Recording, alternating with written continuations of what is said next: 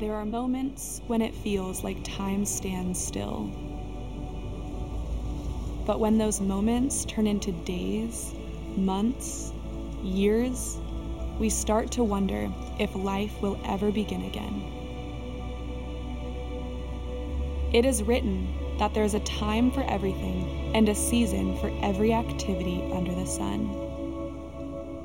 Now is the time.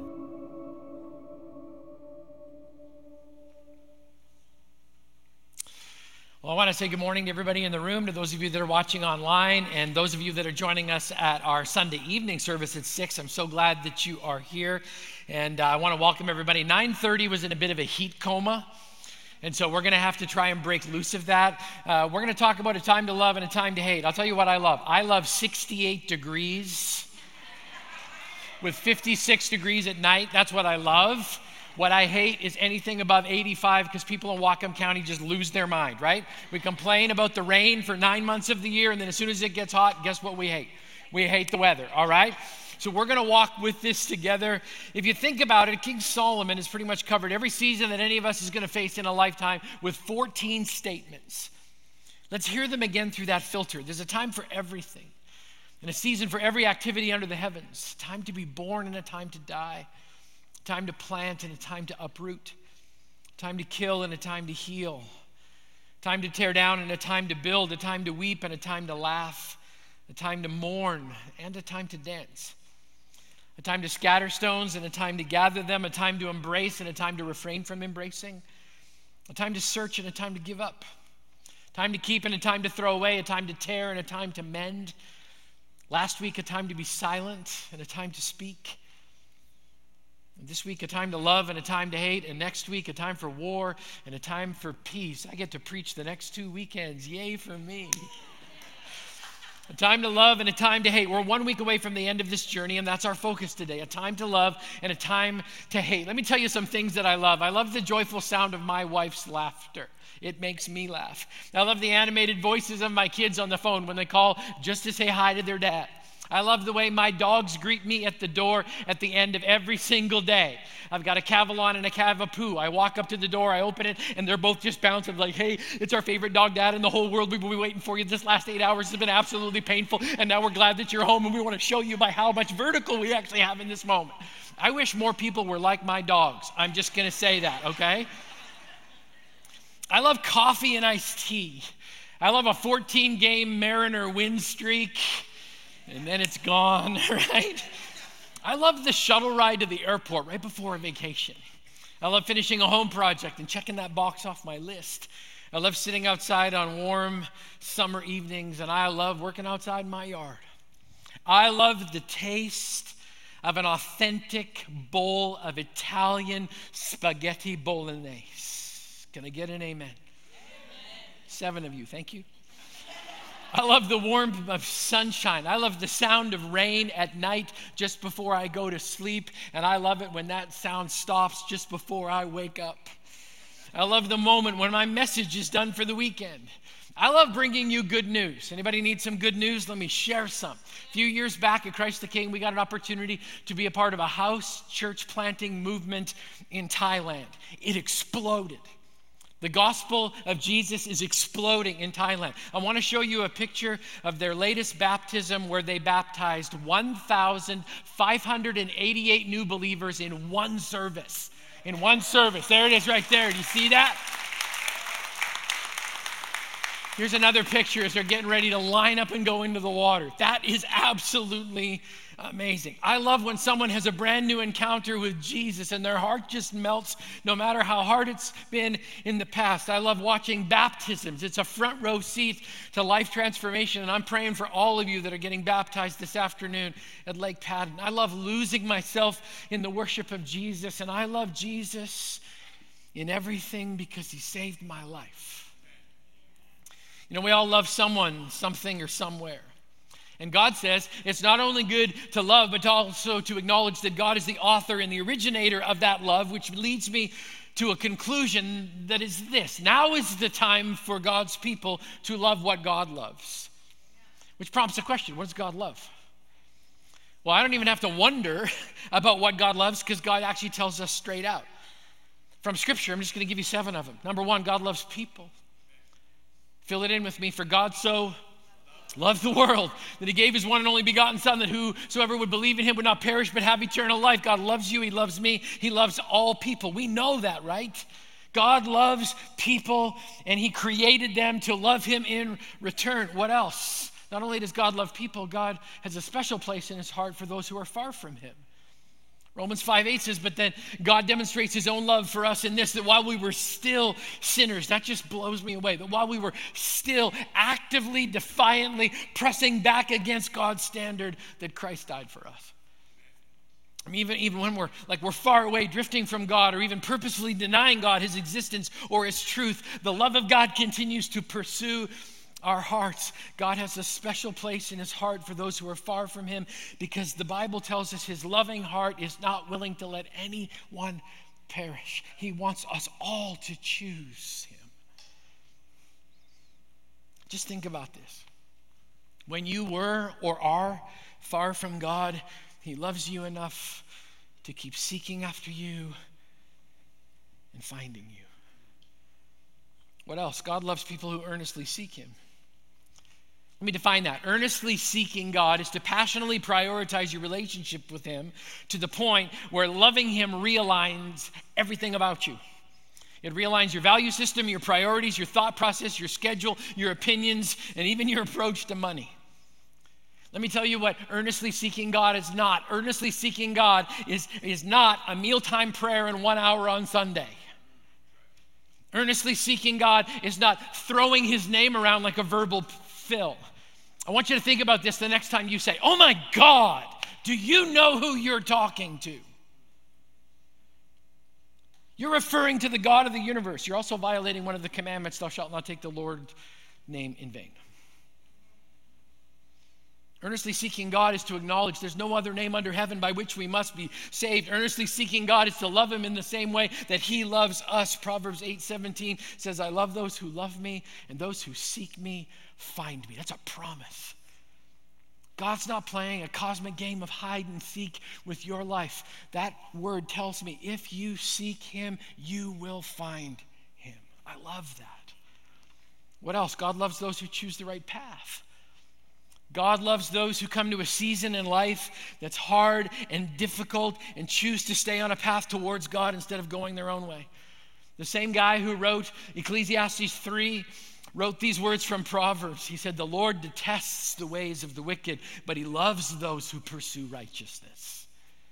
Every day you have decisions that need to be made. God loves those who choose His way, even when it is difficult and when it is challenging. God loves those who stay faithful and choose His way and not our way, because every time we choose His way, there's something beautiful waiting for us on the other side of that obedience. You know, Jesus put it this way He said, There's two roads. There's a broad road that leads to destruction, and a lot of people find that one. He also says there's a narrow road that's difficult to walk on because it's narrow, and, and according to Scripture, there's very few people that actually find it. So there's a narrow road and there's a broad road. The reason the narrow road is so difficult is because if you're going to walk on the narrow road, you've got to lay your down, lay down your life to Jesus fully and completely every single day. You have to submit your will to God. You've got to love what God loves. Now, here's an interesting thing, as human beings often do. Jesus says there's a broad road and there's a narrow road. What do we do? We create a third road. We make up our own road. Some people call it the middle of the road. It's the road where you don't share your convictions because it might offend somebody. It's the road uh, uh, of keeping your faith to yourself because you don't want to step on someone's toes. It's the road of don't rock the boat, flex with the culture, be more open to the gods of the culture than the God of heaven, and do just enough to try and keep God happy. Hey, for the record, that lukewarm road is not actually a road. It's the ditch on the side of the road that leads to destruction, and it's not what the God of heaven wants for any of his kids. Pick narrow road or broad road. The God of love wants you on the narrow road. Here's a couple more things that God loves. The Bible says God loves a cheerful giver. but he'll still receive from a grumpy one, just so we're cool. God loves those who obey him. One of our red letter questions for this fall, we're going to do a whole series on the questions that Jesus asked people when he was here on earth. He's still asking the same questions. But one of the questions that he's going to ask is, Why do you call me Lord, Lord, and not do what I say? God loves those who obey because out of obedience comes joy and satisfaction and contentment. One more God loves those who treat others fairly. Psalm 37 reminds us that the Lord loves the just. The Deuteronomy 32 says exactly the same thing. The Lord loves the just. God loves it when his children act justly, love mercy, and walk humbly with their God. So last week, I'm out. And I'm, I'm just one of those mornings, couldn't sleep, so got up, decided I might as well go to work, located myself at a coffee shop, and I'm watching out the window of the coffee shop, and there's a man sleeping on a sidewalk just tucked in beside the entrance of a local business. He's got his sleeping bag wrapped around him, his shopping cart full of earthly possessions is pulled in right behind him. And I got an opportunity to, some, to see something beautiful, sacred, and holy. A college student showed up pulled up in his car, got out with a hot um, cup of coffee with a lid on it, some food in a paper bag, and he walked over and he knelt down beside the man. And what I, this is what I loved. He actually took a napkin and he laid it out. It was like he was setting a table. And he put a cup of coffee there and he opened up the food and he, and he, he laid it out so that it was all just beautifully arranged on this napkin. And then he knelt beside the man spoke something, gently laid his hand on the sleeping bag, and started to pray.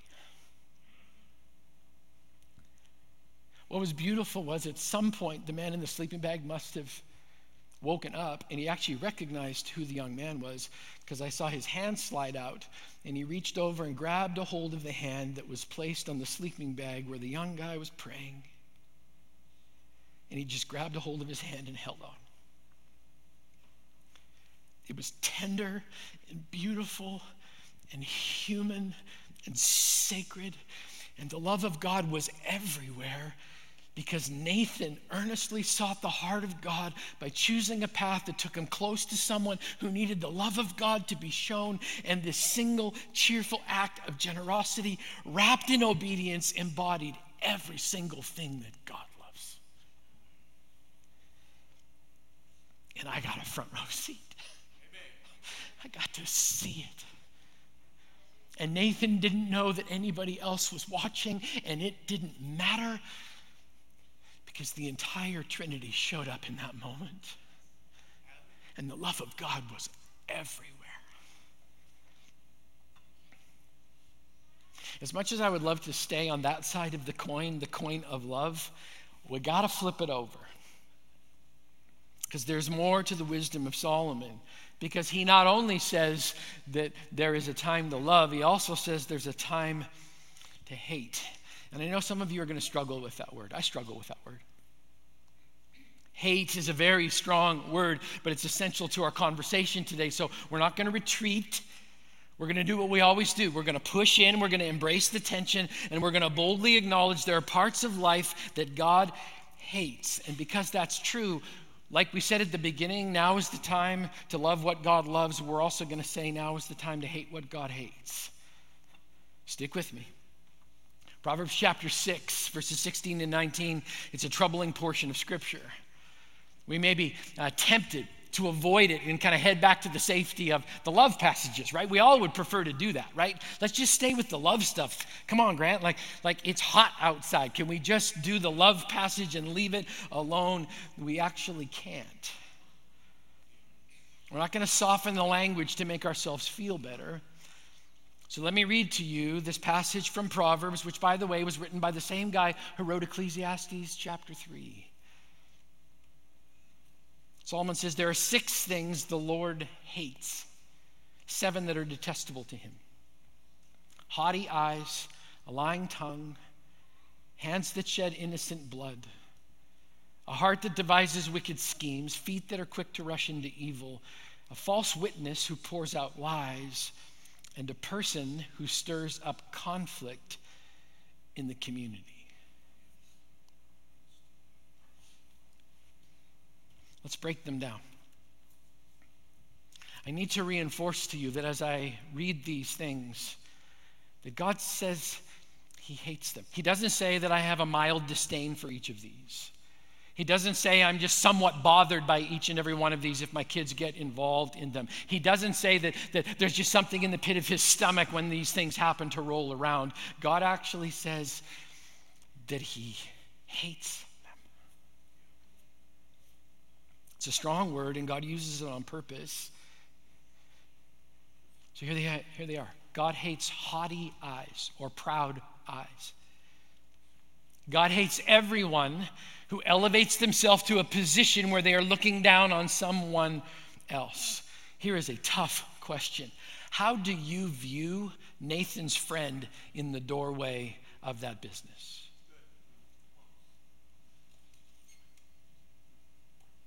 How do you see him and his humanity? Let's just go there. Do you look down on people of another political persuasion? How about somebody from another socioeconomic strata? How about our dear brothers and sisters in Thailand? Is there anything in you that elevates your eyes to put yourself in a lofty position so that you're just a little bit above someone else? God hates proud eyes. Secondly, a lying tongue. This one stings, doesn't it? When we twist the truth to fit our narrative, God says He hates it. When we deceive, even with good intentions, God says He actually hates it. Why? Because God, in essence, is the truth. The Bible says He is the way, the truth, and the life. So when we lie, we violate the heart of God, but it's just so easy, isn't it? I wonder how many of us actually lied this morning. We walked in the door, and some caring and concerning brother or sister walked up and said, How are you doing? And the first thing out of our mouth was, I'm fine. Are you? Are you? And you might be. And if you are, great, right? Give glory to God with the fact that you're fine. But I wonder whether or not somebody in the room would have to say, actually, I'm not fine. I'm troubled, I'm lonely, I'm disillusioned and weary, but I'm going to lie to you anyway because that's just what people do in church. Ouch, right? When we were talking about earnestly seeking God, I wonder did you have to lie to yourself to justify what you're not doing in your pursuit of God? I was in the comments after the 9:30 service and somebody walked up and said, "Hey Grant, thanks. That hurt." You're welcome. Um,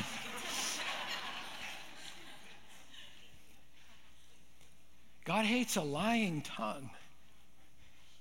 He also hates hands that shed innocent blood. So I'm in another conversation about God's passion for life this week. It keeps coming up over and over and over again. And I like the fact that it keeps coming up over and over and over again because I had to have a powerful human moment with another person. The question was this They said, Grant, why are you Christians so passionate about your opinions on life? And I said, Because it's not an opinion, it's a conviction.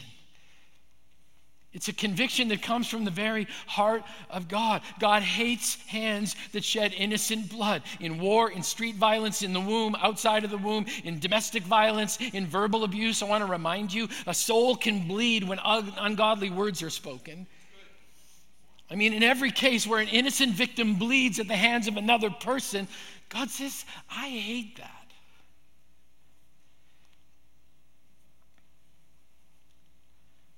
It's not going to get any easier this next two weeks.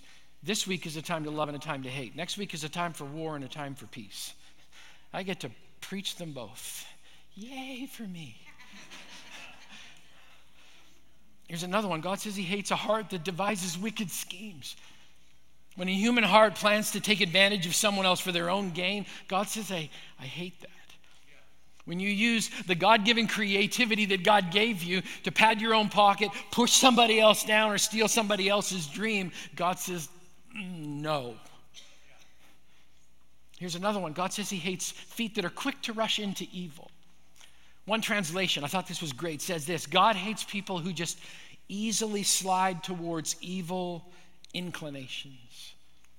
We're going to talk about that in the James series. That's what's coming next. I'm going to take you into an introductory lesson on bass fishing, even though I know nothing about bass fishing at all.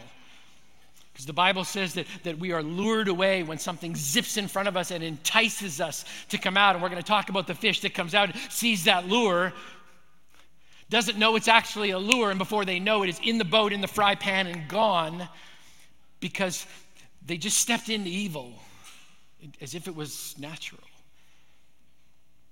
This mindset of sliding towards evil inclinations, it sounds like this I know I shouldn't.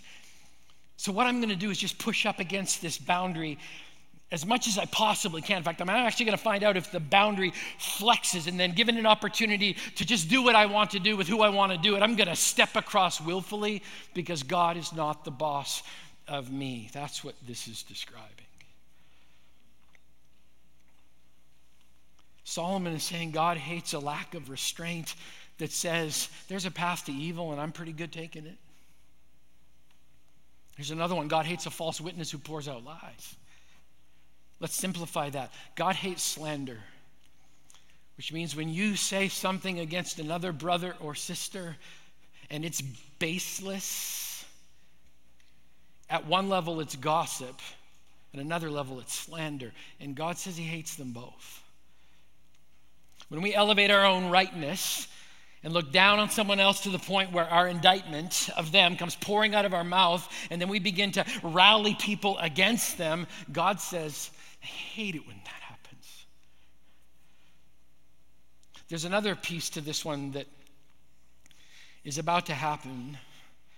So I don't know if you've seen this or not, but we're about to enter another election cycle. Yay.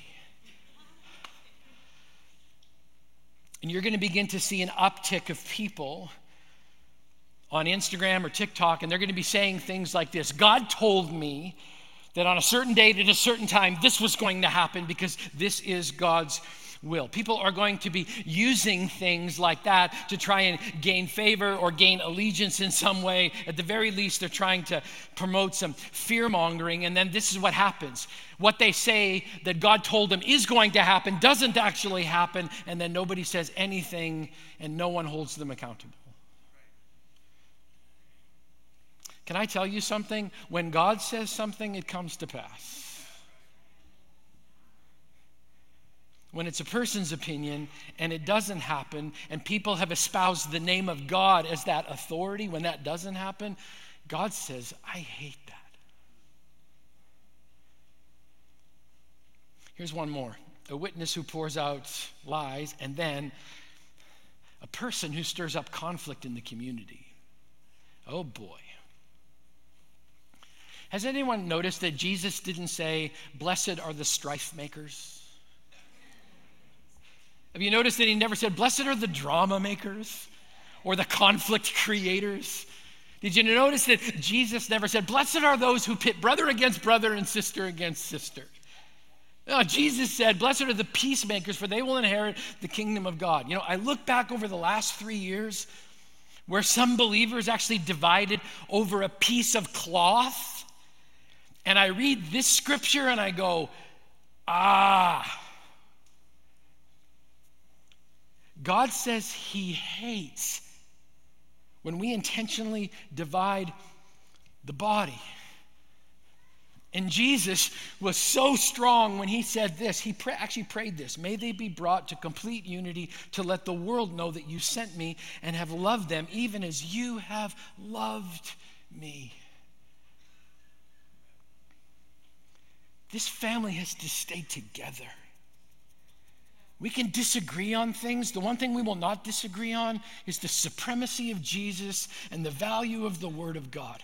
Those two things we will hold on to because that's all we have.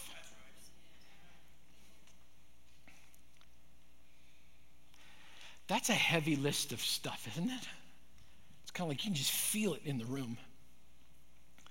And after talking through all of that, can I actually tell you something that I love? I love that God lists off the things that He hates. That at some level, let's be honest, we've all participated in. And if you say, I have never done any of those things, Pastor, I'll refer you back to the haughty eyes part.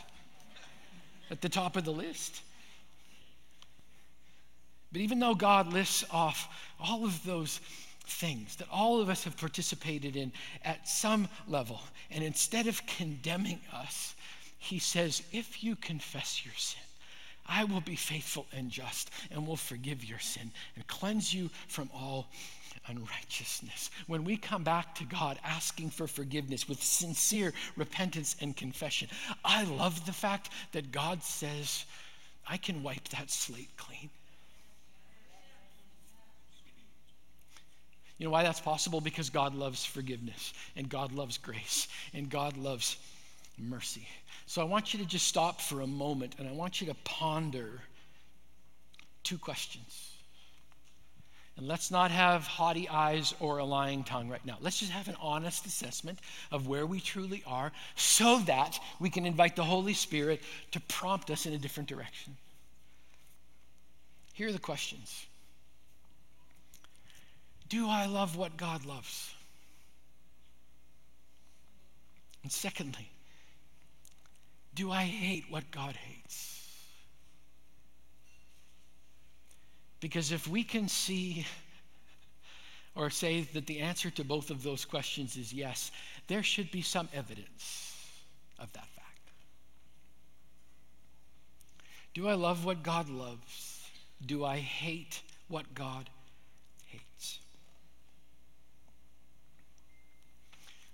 Solomon says there's a time to love and a time to hate. There'll be times when we're going to have to move with discernment back and forth. I know as a believer, I, I need the Holy Spirit's help when I'm navigating the things that God hates, because I'll tell you what, I don't tend to hold those things very well. My mouth gets me in trouble. That's why, right before this, Solomon said there's a time to be silent and a time to speak. Do you see the correlation there?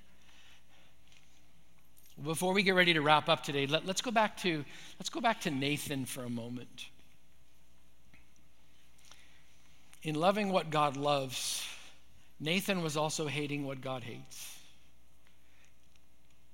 Loving God, I don't want to soften this, means we hold a powerful hatred towards everything that would offend the God that we love to the point where we're actually compelled to get involved.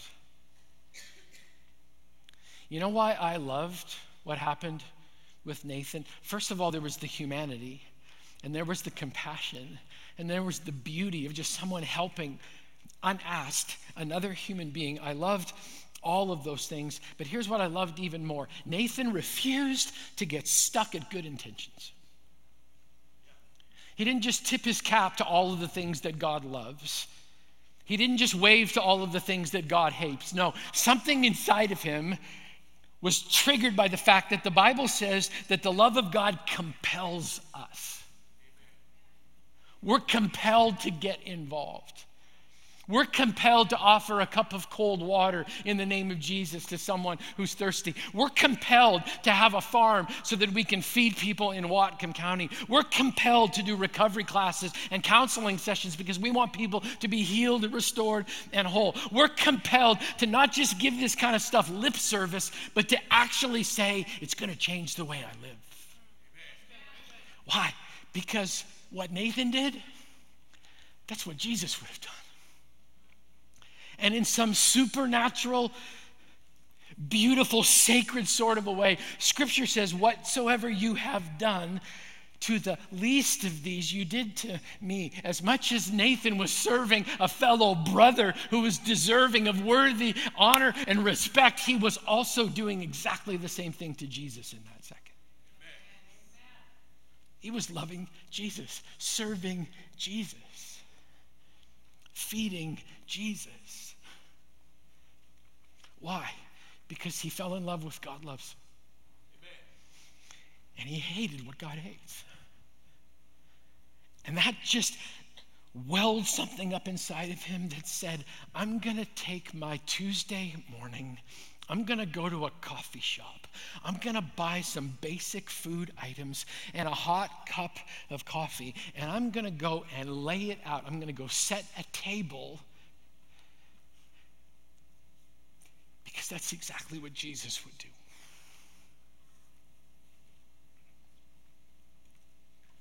So,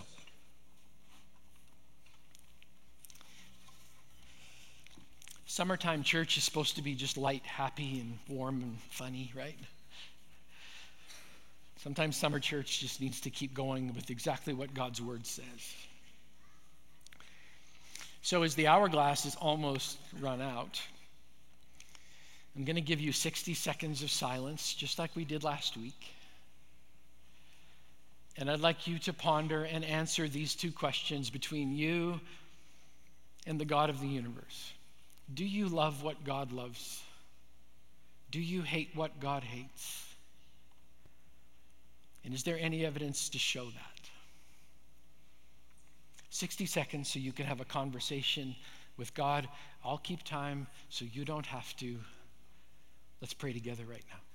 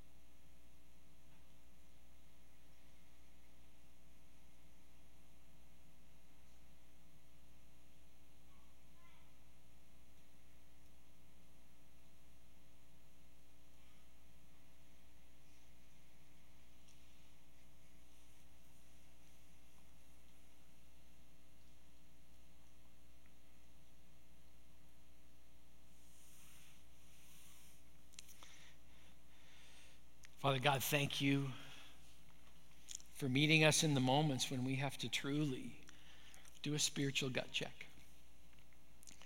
Lord, I pray in the powerful name of Jesus that we would not be shamed by our answers, but that we would use our answers as fuel, as your love compels us to become involved in a world where we can love like God loves. And we can also hate what God hates. God, as the sand has dripped through the hourglass, we realize the time is moving ahead. Lord, may we redeem the time because of your great love for us. And may we choose to partner with you in obedience as we press back against everything that you say you hate. God, may all of this work begin in our own hearts and lives today, and may you get all of the glory. In Jesus' name we pray. Amen. If you need prayer for anything today, there'll be a prayer team up here at the front. If you're online, you can go to prayer.ctk.church. The hourglass says that we are done, but in truth, when it comes to a time to love and a time to hate, I think we're just beginning. May God bless you and go with you as you live out his purpose this week. God bless you guys. We'll see you next week.